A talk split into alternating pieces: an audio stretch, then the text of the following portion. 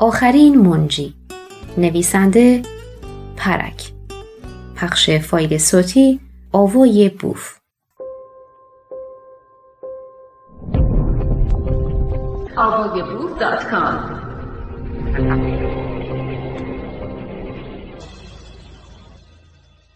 اصر روشنگری. کسانی که نمی‌خواهند به عقایدشان شک کنند متعصبند. کسانی که میترسند به عقایدشان شک کنند برده اند. و کسانی که نمی‌توانند به عقایدشان شک کنند احمقند. برتراند راسل روشنگری یک جنبش فلسفی بود که بر دنیای ایده ها و تفکرات اروپای قرن هجدهم چیره بود.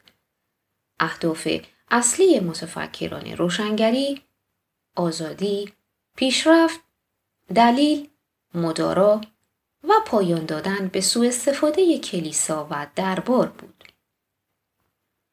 در اوایل قرن هفدهم در اروپا مهمترین مرجع مقتدری که بر فضای فرهنگی جامعه حکومت می کرد احکام متون مسیحی بود که کلیسای کاتولیک خود را نگهبان و مفسر آن می‌دانست.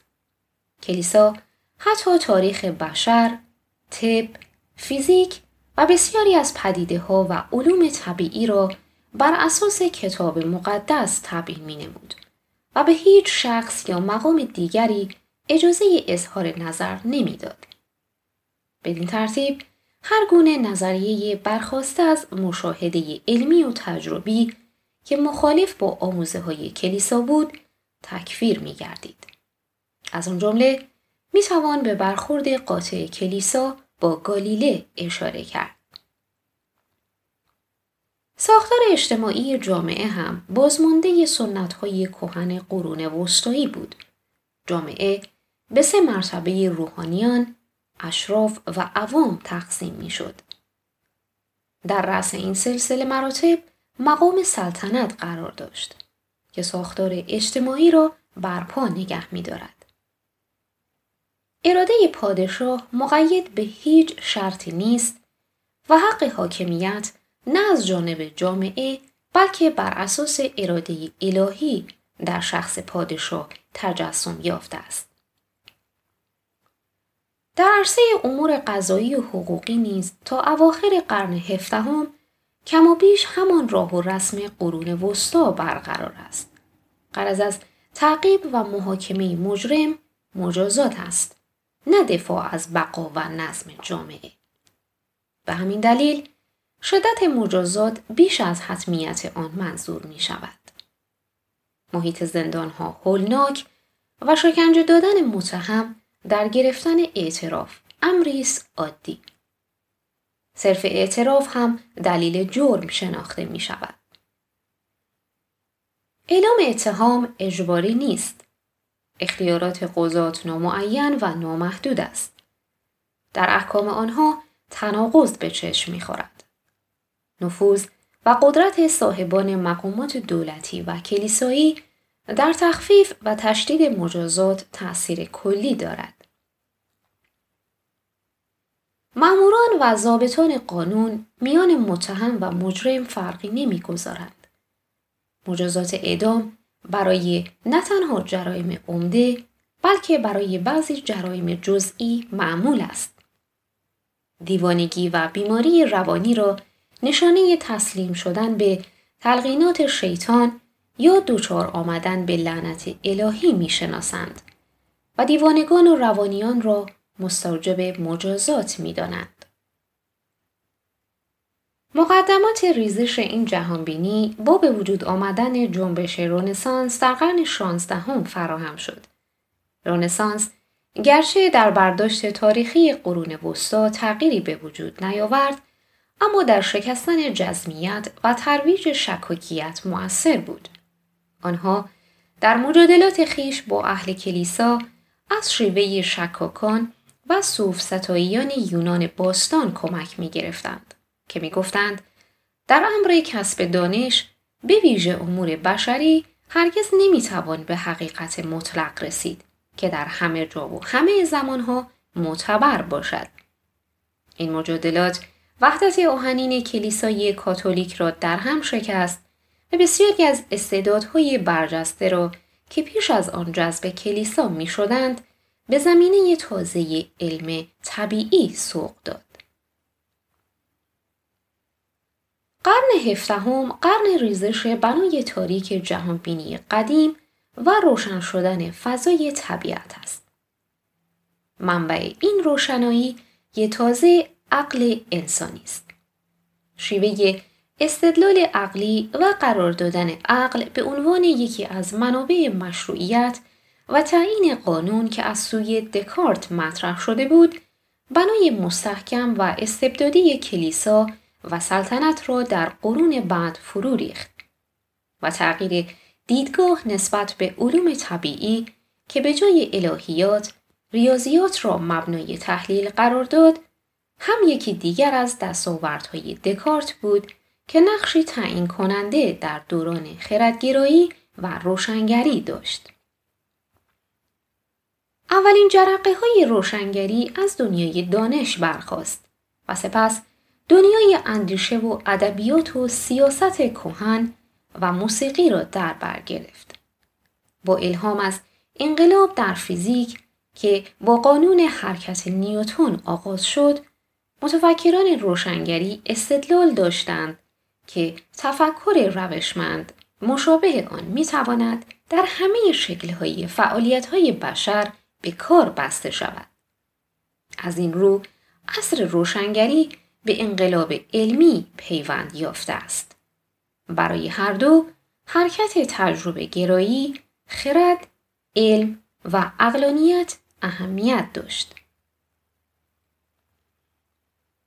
عصر روشنگری از انگلستان برخاست و از آنجا به فرانسه و آلمان و اسپانیا و سپس به سراسر اروپا و نیز کمی بعدتر به نقاط جهان نیز راه یافت و به ظهور چهارچوب روشنفکرانه انقلاب آمریکا، انقلاب فرانسه، حرکت استقلال طلبانه کشورهای آمریکایی لاتین و قانون اساسی مشروطه 1791 لهستان کمک شایانی نمود. بسیاری از به وجود آورندگان آمریکا سخت تحت تاثیر آرمانهای دوره روشنگری به خصوص در مذهب، اقتصاد و حوزه دولتداری قرار داشتند.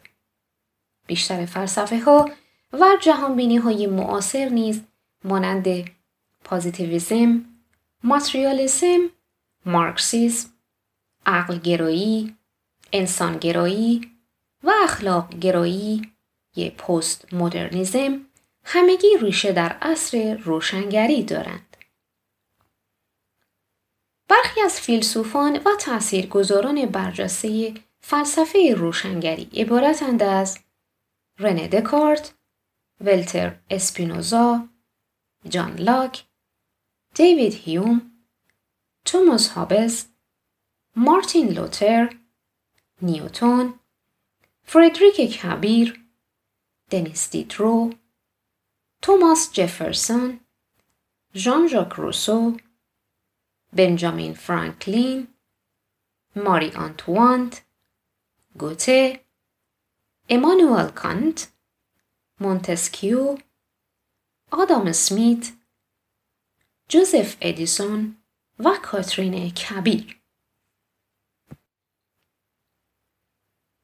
روشنگری در ایران. جریان روشنفکری در ایران از ابتدای قرن 19 میلادی و با آغاز ارتباطات گسترده با غرب شکل گرفت و به خصوص در دوره ناصری رشد یافت و از مشروطه به این سو به طور جدی وارد صحنه سیاست ایران شد. در اواخر دوران ناصرالدین شاه روزنامه های ممنوعه که در خارج از کشور به چاپ رسیده و در داخل ایران مخفیانه پخش می نقش مهمی در جریان روشنفکری داشتند. به ویژه چهار شخصیت میرزا فتلی آخوندزاده، میرزا آقاخان کرمانی، میرزا ملکم خان و تالوف تبریزی ادبیات مشروط خواهی ایران را که بر پایه رونسانس ایرانی و روشنفکری بود سامان دادند. این افراد از یک طرف خرافات دینی را نفی می کردند و از طرف دیگر فکر آزادی سیاسی را در ایران ترویج می دادند. آزاد کردن دولت از نفوذ دربار و روحانیون و هدایت ایران به شاهراه ترقی هدف این روشنفکران بود. این خواست روشنفکران یعنی آزادی سیاسی رفته رفته به تقاضای توده عظیمی از مردم شهرها به ویژه شهرهای بزرگ تبدیل شد و دربار و روحانیون و متنفذین وابسته به دربار نیز مورد حمله مردم قرار گرفتند. زیرا این فشارها بود که سرانجام مزفردین شاه در سی دسامبر 1960 نهم دی ماه 1285 فرمان مشروطیت را امضا کرد و خود نه روز بعد درگذشت.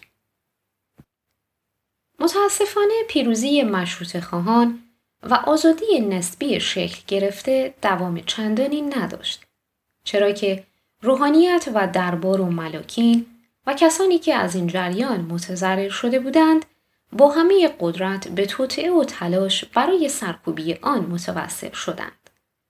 سردسته روحانیون مخالف شیخ فضلالله نوری بود که دست در دست عین دوله حاکم مرسبد تهران مشروط خواهان را تکفیر و مشروطه را خلاف قوانین اسلام دانست. با تحریک وی محمد علی شاه دستور به توپ بستن مجلس شورای ملی را صادر کرد. پس از آن نیز شیخ فضلالله از مخالفان جدی ایجاد دوباره مجلس بود.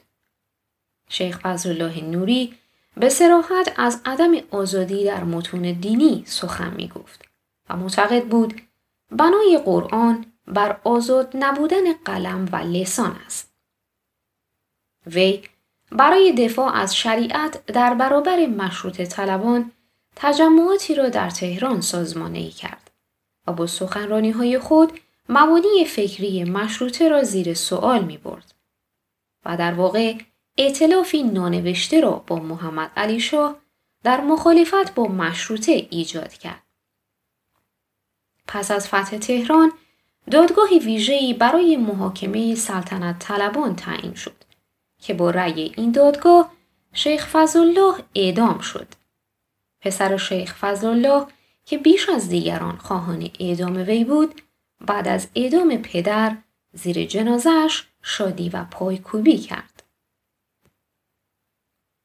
پس از به توپ بسته شدن مجلس و آغاز دوران استبداد صغیر عدهای از مشروط طلبان از جمله ملک المتکلمین و جهانگیرخان سور اسرافیل به وسیله کودتاچیان خفه و قاضی قزوینی و سلطان العلماء نیز مسموم شدند. یحیی میرزا اسکندری هم در اثر شکنجه جان سپرد.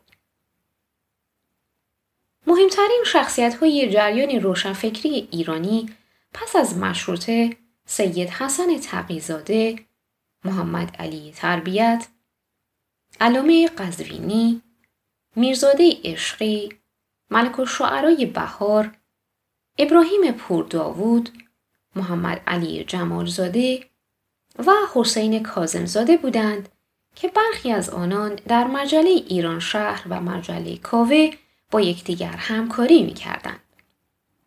این گروه به همراه سایر روشنفکران از جمله حسن پیرنیا، محمد علی فروغی، عبدالحسین تیمورتاش، سید احمد کسروی، فروخی یزدی، ملک شعرای بهار، ارباب کیخسرو شاهروخ، سید زیاءالدین تبا تبایی، ایرج میرزا و عارف قزوینی چهره های دیگر روشنفکری آن زمان بودند که نقش مهمی در تحولات سیاسی و اجتماعی ایران از جمله ظهور رضاشاه ایفا کردند. انقلاب مشروطیت درخششی در دل تاریک استبداد کهن پادشاهی دینی بود که ایرانیان را با دنیای مدرن و قانونگرایی و حقوق شهروندی آشنا کرد. مشروعیت حقیقی جنبشی بود که آرام نیل به سمت دموکراسی داشت و در آن جایی برای استبداد دینی و سلطنتی وجود نداشت. اما متاسفانه مشروط خواهان با تجربه تلخی که از دخالت روحانیت دینی در آغاز مشروطه داشتند شتاب زده و با کمک عوامل خارجی طرح ناتمام مشروطه را این بار با دیکتاتوری ضد دینی رضاخان پهلوی احیا کردند. اگرچه رضاخان با کوتاه کردن دست روحانیت مرتجع که هر گونه پیشرفت و فناوری را تحریم می کردند، خدمات ارزشمندی به ایران انجام داد و توانست گام های بلندی به سمت مدرنیزم بردارد اما آنچه که رضاخان و بعدها پسرش محمد رضا از آن قفلت کردند این بود که تجدد آمرانه بدون تحول فکری مردم ممکن نیست و منجر به فجایعی چون واقعی خونین مسجد گوهرشاد می‌شد. اشتباه سلطنت پهلوی نادیده گرفتن نقش و نیروی عظیم مردم و در عوض دست به دامان اغیار شدن بود. این همان نقطه ضعفی بود که بعدها روحانیت از آن به نفع خود بهره جستند. دایره استبداد رضاخان نه فقط مخالفان دینی بلکه به تدریج مشروط خواهان را نیز در بر گرفت. مجلس و اتحادیه ها و احزاب و سایر نهادهای جامعه مدنی که دستاورد مشروطیت بود میان توهی شدند و حالت نمایشی پیدا کردند و شاه مستبد مطلق و بلا منازع شد. محمد رضا شاه نیز که در جوانی از طرفداران دموکراسی و سلطنت مشروطه بود، گام به گام از دموکراسی فاصله گرفت و روز به روز دیکتاتورتر شد. کوشش مصدق ادامه راه انقلاب مشروطیت بود. مصدق به جز مسئله ملی کردن نفت پرچمدار دموکراسی و آزادی بود که با کودتای 28 مرداد از راه باز ماند. به دستور شاه تمامی احزاب مردمی و مخالف تعطیل شده و همه آهاد مردم مجبور به عضویت در حزب واحد سلطنتی رستاخیز شدند. محمد رضا شاه خطر را اشتباه تشخیص داد. وی دکانداران دین و مذهب و جادو و خرافه را آزاد گذاشت ولی در عوض حزبها انجمنهای فرهنگی و علمی و سیاسی را بست و فعالان آنها را زندانی و اعدام کرد. محمد رضا پهلوی با ایجاد سواک و کمیته های وحشت فعالیت سیاسی دانشجویان را ممنوع ساخت و به جای آن هیئت‌های سینه زنی و عزاداری و روزخانی را رواج داد. برای آخوندها دانشکده معقول و منقول باز کرد و به آنها درجه دکترای عوام فریبی و دروغگویی اعطا کرد. البته محمد رضا شاه به نتیجه درستی رسیده بود. وی به همون فرمولی دست یافته بود که همه حاکمان پیش از پدرش دست یافته بودند. یعنی راه حکومت بر مردم جبر نیست بلکه تنها راه تسلط بر مردم قافل نگه داشتن آنهاست و بهترین وسیله برای دستیابی به این منظور سرگرم کردن مردم با دین است. لازمه این کار همراه کردن متولیان دین یعنی روحانیت با خود می باشد که از اقبال بد خاندان پهلوی این بار در بین روحانیت افرادی بودند که به رویایی فراتر از همراهی و کاسلیسی حاکمان میاندیشیدند. از نقشه محمد رضا فقط قفلت مردم محقق شد و تصمیم نادرستی که برای آینده سرزمین خود گرفتند. دیکتاتوری پهلوی با ایجاد خفقان و عدم آزادی بیان و احزاب و اندیشه های مخالف مانع رسیدن مردم به رشد و بلوغ سیاسی شد و مسلما تا زمانی که مردم در پرتو آزادی به آگاهی و دانش سیاسی نرسیده باشند نمی توانند برای آینده خود و سرزمینشان تصمیم درستی اتخاذ کنند. دو کودتای پس از انقلاب مشروطیت کشتن آزادی های سیاسی و گسترش ناعدالتی های طبقاتی همچنین دست کشیدن آمریکا و متحدان اروپایی از حمایت سلطنت پهلوی رفته رفته به سقوط خاندان پهلوی و ایجاد حاکمیت ارتجاعی جمهوری اسلامی انجامید. رضاخان و محمد رضا به آرمانهای مشروطه وفادار نماندند. لذا مردم ایران در ادامه مبارزات آزادی خانهشان بار دیگر دست به انقلاب زدند. اما متاسفانه خمینی و اربابانش از ناگاهی مردم سوء استفاده کرده و انقلاب 57 را از مسیر واقعیش خارج کردند و از آن حکومتی استبدادی و ضد ایرانی به نام جمهوری اسلامی پدید آوردند. حکومتی که به جمهوری هیچ شباهتی ندارد.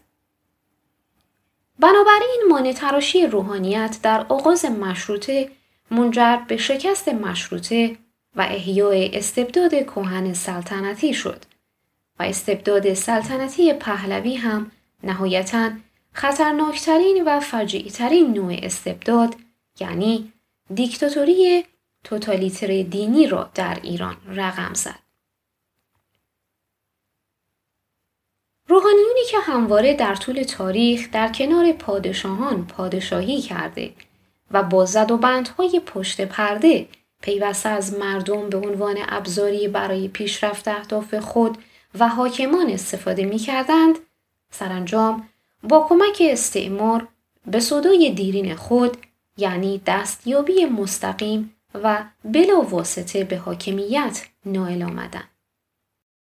بدین ترتیب با روی کار آمدن دیکتاتوری توتالیتر آخوندی تاووس زیبای خاورمیانه ایران یک بار دیگر به جرم زیبایی به بند کشیده شده و با روبند و نقاب مذهب به زبالدان 1400 سال پیش بادیه های اعراب سقوط می کند و قصه ناتمام روشنگری و آزادی خواهی بار دیگر در ایران به پایان می رسد.